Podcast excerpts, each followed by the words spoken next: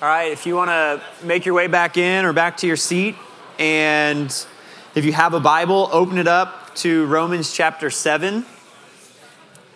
We are, we are jumping back into uh, right where we left off in the book of Romans, which we finished chapter 6. We spent four weeks talking about pursuing holiness, and now we're going to just launch right back into Romans chapter 7, the first six verses.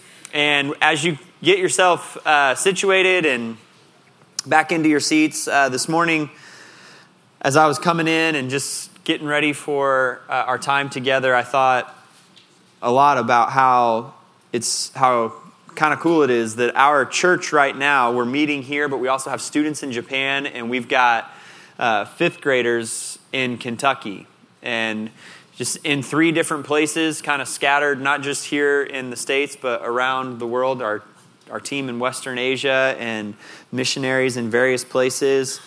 Uh, and yet we all gather together um, during this time and we stop and we focus our attention on the gospel and we proclaim the truth of Scripture. And the chance for us to do that as a congregation, not just here, but globally, is pretty awesome. And so uh, I thought it would be good if we started our services by just praying for those, our students in Fukushima and our truth seekers who are in Kentucky. And so, if we could just join together for a couple minutes here and uh, pray for those groups. God, thanks for the opportunity to gather and to worship. Like Joe mentioned, uh, he spent some time in a couple of countries where believers can't do this freely. And so they have to gather in secret, in secret or in hiding, uh, but they do so passionately and with a love that just burns for you for your son, God, for the truth of the gospel. And uh, Lord, I thank you that we have the chance to join them from here in a place where we can do so freely and openly, God, but we gather with the same sort of passion, and the same sort of love. Uh, God, I pray for our students in Japan, a country full of people who likely haven't even ever heard uh, the truth of the gospel maybe are unfamiliar entirely with the name of Jesus. God, I pray that our, our student ministry team there, God, as they serve and further our uh, LCF missionaries' work there by building relationships and engaging in evangelism and having opportunities to interact and to share truth, Lord. God, I pray that the seeds that they plant there, God, you would bring a harvest to. Lord, that you would change eternal realities for people as a result of uh, our team's service there. God, that as they gathered together earlier today to worship with a group of Japanese believers, Lord, I pray that it was encouraging and that it was an opportunity for uh, two separate cultures to come together under the banner of the gospel and just to worship and glorify you. God, I pray for our children, our true seekers in, in Kentucky. God, they are serving in a place that has just wildly different circumstances, um, demographically and economically and uh, culturally than what we have here. And in that area, Lord, there are people who living life without hope, who feel destitute at times. God, I pray that as our true seekers are there and ministering to them, God, they have the opportunity to bring hope and encouragement the truth of the gospel into people's lives, Lord. And as they give their testimonies and share about what the Lord has done in their lives, God, would you plant seeds for the gospel in that place? And would you change eternal realities in that place, God? And we pray that you would do so here for us as well. God, as we open your word, as we sing to you, as we fellowship with one another, uh, God, would your spirit be in this place? God, would you move in our hearts, Lord? God, is the Church gathers globally. I pray that you are lifted up and glorified and worshiped and praised, God, and that you get all the glory and honor that you deserve. God, and we want to be a part of that here uh, this morning. We pray these things in Jesus' name. Amen. Well, if you uh, were here at any portion of the last four weeks as we have talked about what pursuing holiness is and why we would do that, and spent a couple weeks talking about how it is practically that we can engage in that. I hope a couple of thoughts have stirred kind of in your heart and in your mind. One of them being that as a believer, as a brother and sister in Christ, you think to yourself, you know what? I can do this. I can pursue holiness, and I want to be able to do that. I want to be molded into the image of Christ in the world. I also hope there's been a little bit of, in, of intentionality here, that there's a tension that has grown inside of you, which is a question almost, kind of stirring inside your own heart of, so I guess all I do is work a little bit harder at following the rules? Like I, I open up scripture, I see the commands in the Old Testament, the Ten Commandments, and all the rest of them. There are hundreds. And then I, I open up the New Testament, and there are Jesus' words and the words of the epistles. And I guess I just need to try a little bit harder. And so, peeling back the curtain a little bit on the planning of our series, we positioned that Pursuing Holiness mini series, if you will, where we did, because chapter 6, Paul introduces a conversation about sanctification. Chapter 7 and 8, he continues it. And so we paused after 6 in order to talk about that topic of pursuing holiness along with Paul, because now he's going to answer some logical questions that flow out of that conversation. And that's exactly where we're going to pick up this morning in Romans 7 1 to 6. Romans 6, 7, and 8 all have, we've grouped under one sort of umbrella, if you will, that all who are justified by Christ have new life in Christ. That's what Paul is talking about. That's what God is illustrating for us in Romans 6, 7, and 8. We have this new life. We were justified by Christ, and now we have new life in Christ. Paul, twice in Romans chapter 6, asks the same question. He states it two different ways. It's stated the first time in Romans 6, verse 1. So if you're in Romans 7 and you need to flip back a page, or you need to look over to the other side of, of your text, or you need to scroll up, or whatever you need to do. This is what Paul asks in Romans 6 1. What should we say then? Should we continue in sin so that grace may multiply? And then at the beginning of verse 2, he answers his own question Absolutely not. Yours might say, By no means. Paul says it's completely impossible that you would do that, that we would continue in sin having been saved by grace. There's, there's no way we would. It's totally impossible. Why is it impossible? Because you have union with Christ now. You've been given this new life. You're no longer uh, living in death, you're living in life. And he gives the illustration of baptism that displays that union. And then he moves on in verses like 8, 9, 10, leading up to this first command or imperative that he gives in the, in the book of Romans in verse 11. He says, You need to consider yourself that way. You need to reckon to yourself or to apply to your account the same thing that God has applied to your account, that you're in Christ now with him, joined to him by grace through faith in his life, death, and resurrection. And then in verse 15, Paul asks the question again what then? Should we sin because we are not under the law but under grace? And then he answers it the same way. He says, Absolutely not, or by no means. It is completely illogical for us to continue on in sin because we have a new master. You've been moved from a master of your flesh and of sin by faith and grace into a new master of Christ and grace. You've got a new nature, life rather than death. You've got that by grace. You've got a new master, Christ rather than sin. You have that by grace. And now Paul's going to go on and he's going to give no new commands in the first six verses of chapter 7. In fact, the early part of Romans, Paul is just stating truth after truth after truth. And that's what he's going to do here. And he's going to pick up another illustration. We've had baptism, we've had slavery, and now Paul's going to use marriage. And the point of that is to make the statement that just as we are saved by grace, so too will we be sanctified by grace. Let's take a look at it. I'm going to start just by reading verse 1 of chapter 7. Since I am speaking to those who know the law, brothers and sisters, don't you know that the law rules over someone as long as he lives? That's where Paul picks this conversation up. If you're still there in your Bible and you can look back to Romans 6, look at verse 14. Paul made a statement in Romans 6:14 that would have been controversial and, and inflammatory, almost confusing but angering to a Jewish individual. He said, For sin will not rule over you, because you are not under the law, but under grace. That phrase, you are not under the law, would have been controversial to a Jewish Christian. And so, what Paul's going to address is a uniquely Jewish problem, which is having been saved. I understand, Paul, that I was saved by grace through faith in Jesus Christ.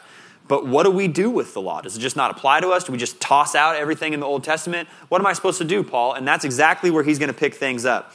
And that conversation is still very important and powerful for us today. And the way that Paul works his way through this is incredibly powerful for us today.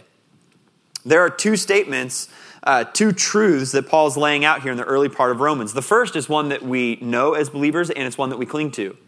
And that's that we're not under a system of rules in order to be saved. We don't have to obey the law in order to be saved. Instead, the grace of God, accepted through faith in Jesus Christ, is what saves us. The second statement, the second truth, is equally as important, but it's one we don't think about nearly as much. And it's that in the same way that we're not under a system of rules in order to be saved, we're not under a system of rules in order to be sanctified either. The same grace that saved us is the grace that sanctifies us. And so his beginning point is to illustrate or just to make a statement that the law, whether that's in society or here in a scriptural sense, only applies to the living. You don't get a speeding ticket if you're not living, right? You can't. That's not how it works. And so, just as in society, this applies to us, Paul is going to apply it to us spiritually. And he's going to do so by using an illustration from marriage. And he picks that up in verses 2 and 3. This is what it says. For example, a married woman is legally bound to her husband while he lives, but if her husband dies, she's released from the law regarding her husband. So then, if she is married to another man while her husband is living, she will be called an adulteress. But if her husband dies, she is free from that law. Then, if she is married to another man, she is not an adulteress. Let me just put it into put the illustration into you know common language for us. There's a woman who's married. Her husband passes away. His death has freed her from the legal bond of that marriage. And now, because of that death and her subsequent freedom, she's free to remarry someone else without being considered adulteress. The bottom line, the gist of what Paul is saying in Romans 7 2 and 3 is that her husband's death has released her from the demands of the law. That's what's important. Now he's going to imply that kind of marriage, death, freedom, or release framework to us spiritually. And So he does that in verse 4. Therefore, my brothers and sisters, you were also put to death in relation to the law through the body of Christ, so that you belong to another. You belong to him who has raised you from the dead in order that you may bear fruit for God. Let's make sure we follow this one, and then we'll kind of fill it in and bring it into focus. You, before you were saved, whether reader of Paul's letter in Rome initially or sitting in here today, before you were a believer, before you had received grace through faith, you were married to the law. And as a result, you were condemned by it. That's Romans 1, 2, and 3. As a believer, you died. And now you're free from your legal obligation, and subsequently, you're free from the condemnation that comes from it. Not only so, but you can and you have remarried, and now you belong to Christ. The gist of verse 4 is that you died, and now you're free. In verses 2 and 3, the husband died, and the wife is free. In verse 4, the wife dies, and now she's free. You die, and now you're free. Let's unpack all of that and just make sure we, we really get our minds around it. In order to do so, we need to understand three things. We need to understand the law, capital L, Old Testament law. We need to understand this idea of death, how it is that we died. And then we need to understand what to do with our freedom.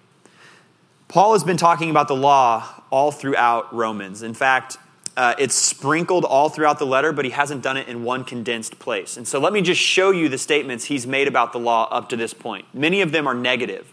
They kind of have this either something the law can't do or it's done a negative thing to us. Romans 3:20, we're told that the law reveals sin. Just before that in Romans 3:19, we're told that the law condemns sinners. In Romans 4 uh, verse 15, we're told two things that the law defines sin, it gives the boundaries for what is and what is not sin, but it also brings wrath. And then what can it not do? It cannot justify sinners. That's Romans 3:27. Paul's also made a number of positive statements regarding the law. In Romans 1:17 he says that the gospel has been revealed apart from the law, meaning that you couldn't earn the good news of Jesus Christ by keeping the law. In Romans 1 verse 2, Paul says that the law helped bear witness to the gospel. In Romans 3:31, he said that in or that Christ, faith in Christ actually upholds the law because it assigns to it its proper function, which is to point to our need for a savior. And in Romans 4:13, Paul says that Abraham illustrates our correct relationship to the law because Abraham was justified by faith and then he received the command to be circumcised. And then we arrive in Romans 6:14. For sin will not rule over you because you are not under the law, but under grace. We're not justified by the law, we're justified by grace. In a religious sense, for us today, this is what law says when we talk about the law. Law says if you do these things, A, B, C, one, two, three, you can climb your way up to God. And you can get yourself into a place by obedience to the law where you're able to stand in the presence of God having earned your way there. Do these things and you can be saved. And of course, we know that is completely impossible. Let's just say you took two commands from Scripture, both of them given by Jesus the first and second greatest commandment. What's the greatest commandment? Love the Lord your God with all your heart, with all your soul, and with all, all your mind and all your strength. And the second is like it love your neighbor as yourself. Let's just take those two commands and pretend that they were the only two in all of Scripture. And then take the last week of your life, seven days. Could you do it perfectly? Only two commands, only seven days of your life. You don't have to answer that question, but I will. I would not have made it. Over the last seven days, if those were the only two commands, I would not have earned my way into right standing before the Lord. Completely impossible. I understand that. And praise the Lord that I also understand that it's by grace that I'm saved, not by obedience to the law, not by legalism. But even as believers who understand that we're saved by grace, we can fall into a kind of legalism that says, do these things, A, B, C, one, two, three, and you'll make God happy with you. If only you would, as a Christian, do these things, then God will be happy with you. That's being married to the wrong husband. That's what Paul's trying to say. You've got the wrong husband there. You need freedom from that. In the words of author Watchman Nee, he's talking about the husband that is the law, if you will. And he says that that husband makes unbelievable demands and does not lift a finger to help you fulfill them. It's burdensome, it's difficult, it's drudgery. And even as believers, we can slip into that kind of living. And so I want to introduce you to three individuals this morning. The first guy, his name is Larry, and he is a legalist. He thinks that by following the law, he can save himself. And having saved himself, then by following the law, he can sanctify himself and look a lot like the image of God. That's a wrong understanding of the law. Both of those things are impossible. The second individual's name is Annie. She's an antinomian, which just Jim defined for us a few weeks ago, which means she thinks the law has no bearing on her. She understands that she was saved by grace, and because of that grace, she thinks I can just do whatever I want now. Grace just covers everything. It's not a big deal. The commands of Scripture mean nothing to me. That's also a misunderstanding of the law. It makes grace look incredibly cheap. It takes grace and just tramples all over the top of it. We don't want to be Larry. We don't want to be Annie. We need a third way. And so I named that individual Franny. She's a freedman. She understands that life as a Christian is about grace filled freedom. That's the place that we're trying to get to, and that's where Paul is directing us to this morning. And in order to get there, there has to be a death. In the case of the illustration of Romans 2 or 7, 2 and 3, in order for the bond to be broken of marriage, the husband died. Now the wife was free to remarry. In the case of the law and the believer, the first husband, the law is not going anywhere. In fact, Jesus said that it would stand forever, that not a jot or tittle, not a letter of the law would pass away. That husband is not going to die. And so, what Romans 7 says is, you need to die. The husband's not going anywhere. You need to die. The law is not going to pass away. And so you could get on that ladder as Larry the legalist and just climb and climb and climb and think you're going to get to the top, but every time you get up another rung, there are a thousand more that you hadn't seen before. And all you will ever do is completely exhaust yourself. Physically, mentally, spiritually, total exhaustion. So long as the law stands and we live in relationship to it, we cannot be saved, we cannot be sanctified. It doesn't have the power to do either of those things. And it's important to note that it's not because the law is insufficient, it's because we are.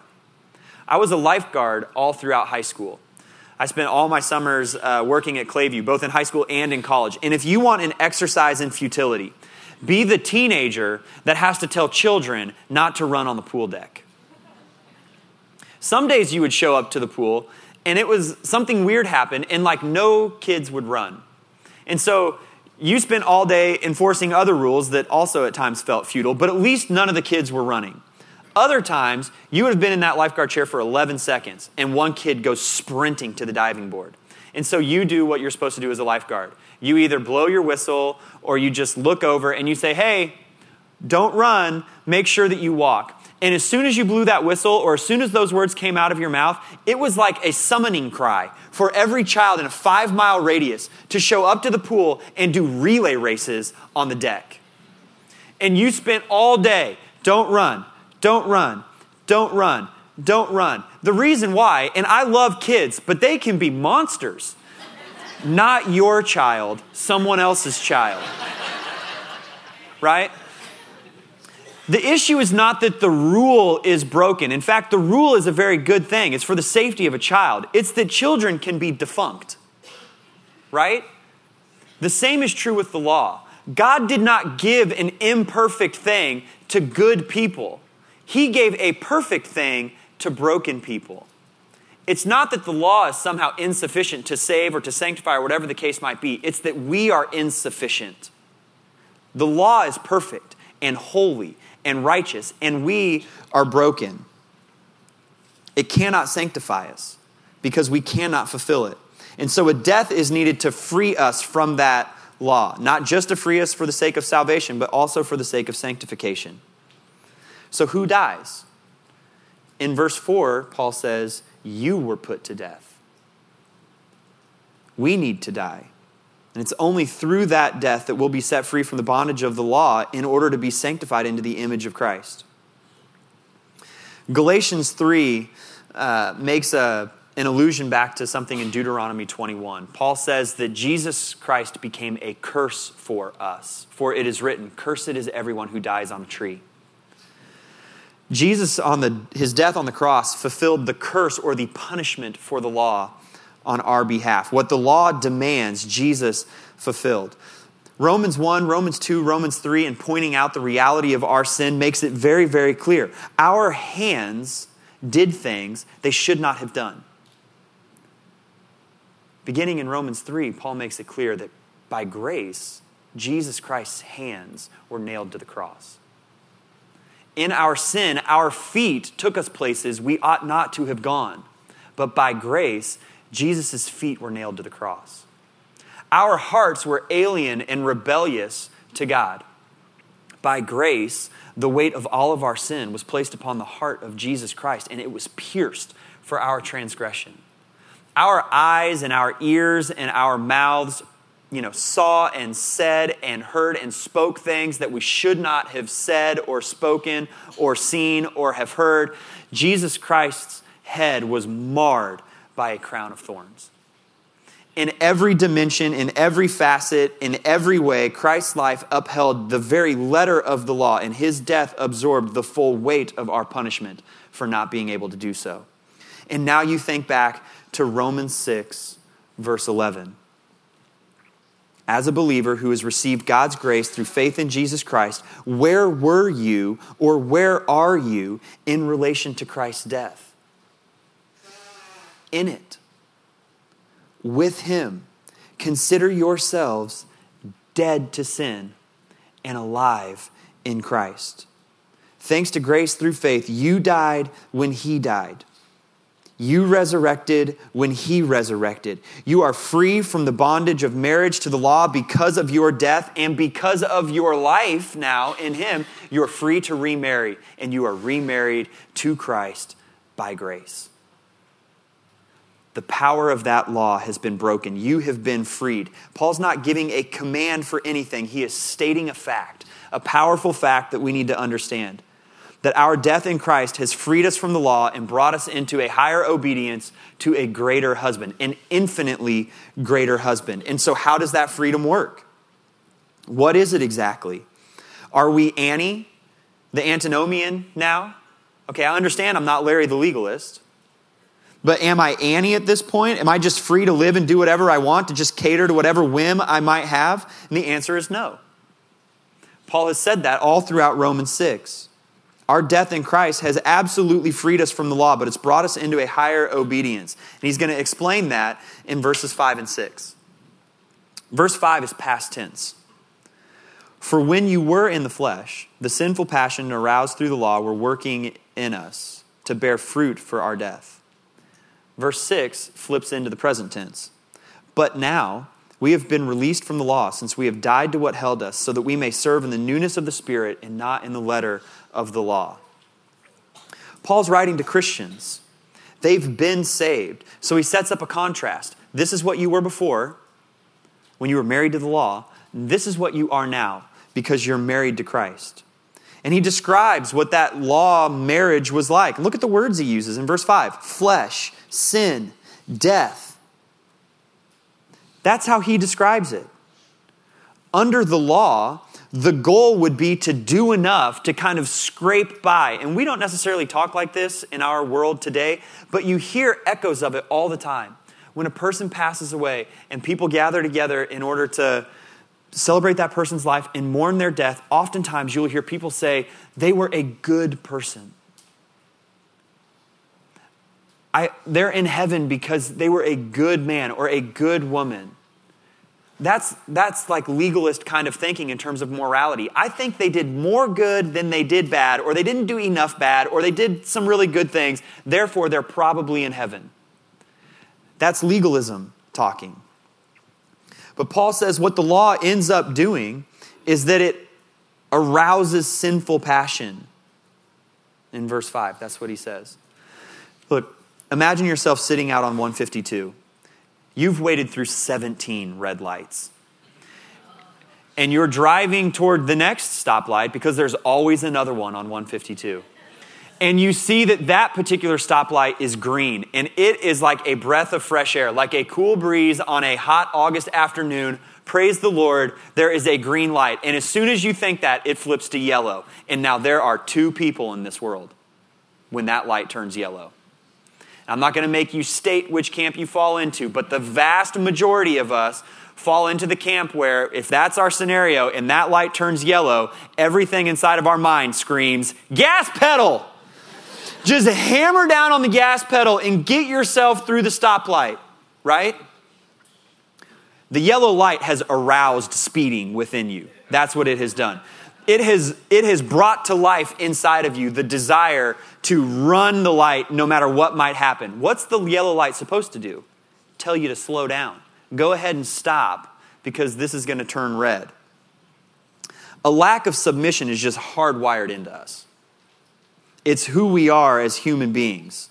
Someone makes a law, now there's a chance to break it. That's how we function. Paul says that's what the law was doing in an individual. It was laying out for you exactly what sin was and then stirring in your heart the desire to break it. Not because the law is broken, because you are. And yet, that very same law that arouses that within us is incredibly gracious. Because by creating within us the desire to sin, it should also highlight for us our need for a Savior. And so the law is good and it's gracious. We should see the commands of Scripture and think to ourselves, I cannot do that perfectly. I need someone who can do it on my behalf. I can't do this all by myself. I need something else. At which point, God graciously responds, You don't have to do that perfectly because I have done it for you. That's what verse 6 is. Look at the words that are used in verse 6. You've been released from the law. There's freedom there. Since we have died to what held us, so that we may serve in the newness of the Spirit with a capital S. That's the Holy Spirit. We have a new husband, and our heart's desire should be to do all that we can to please our spouse. That's our nature as believers.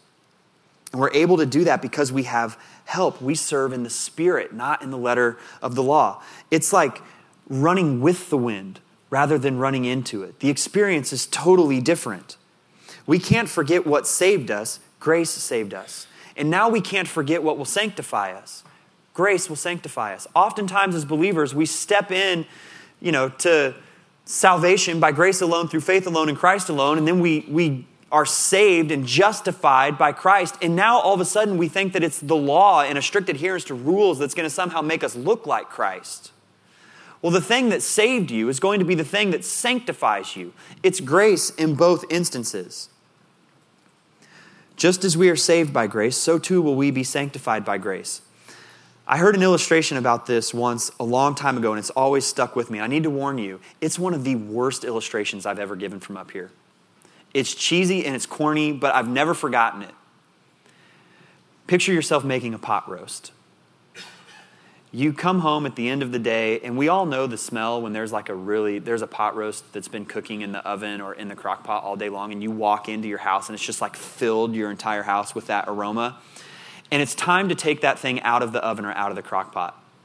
So you open the oven and you get the pan out or you take the lid off of the crock pot and you need to get it onto the dish that you're going to serve it on you grab a fork you stab it into that pot roast in order to pick it up from the pan or lift it out of the out of the crock pot. And if it's cooked really well, what happens when you stick that fork in there?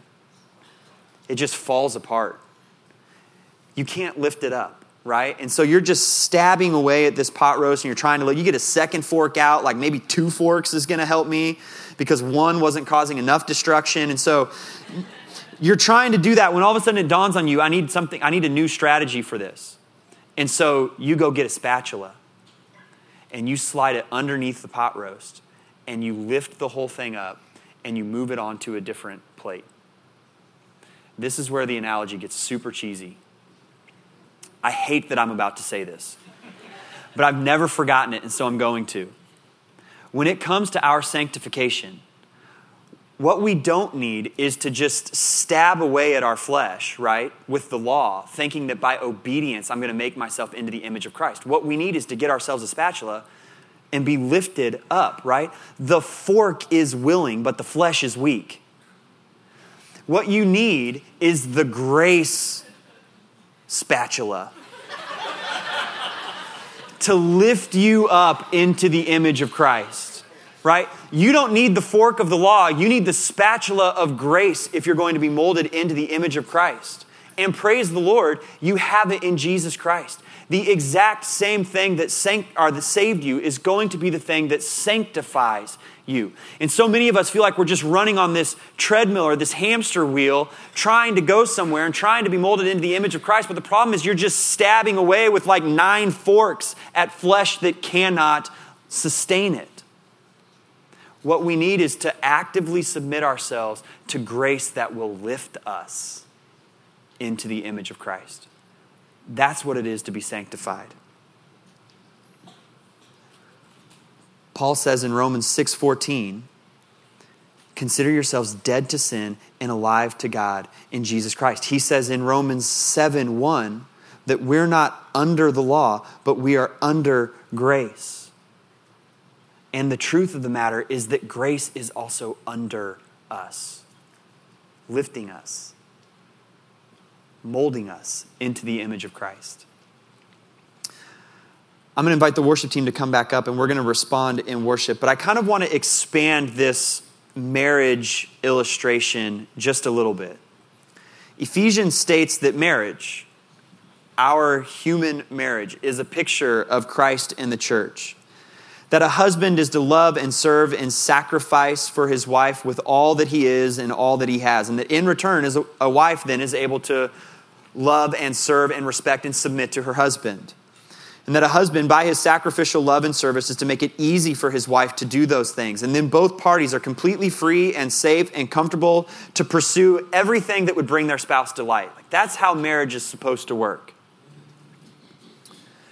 In the church, we are the bride of Christ you, me, all of us combined, all the believers in the world, we're the bride of Christ.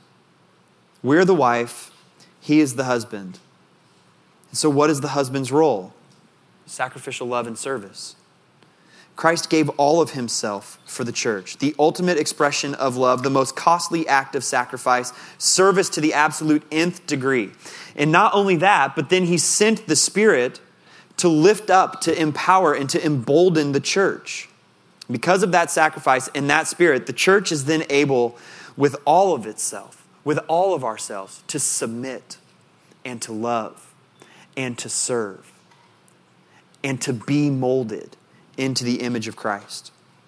We're not only freed to do that, but empowered to give all of ourselves toward that which will bring the Lord the most delight. That is how sanctification becomes not some sort of drudgery or slavery to the law, but instead a delight to the heart of a believer. By our union with Christ and his death, we've been freed from a spouse that was demanding and unwieldy and unwilling to lift a finger to help us. And now we're wed to a spouse who, by grace, has done everything and given us everything in order to not only make it possible, but joyful to be molded into the image of Christ. We are not under the law, but under grace, and grace is under us, able to lift us and sustain us in a life that increasingly becomes the image of God in a broken world.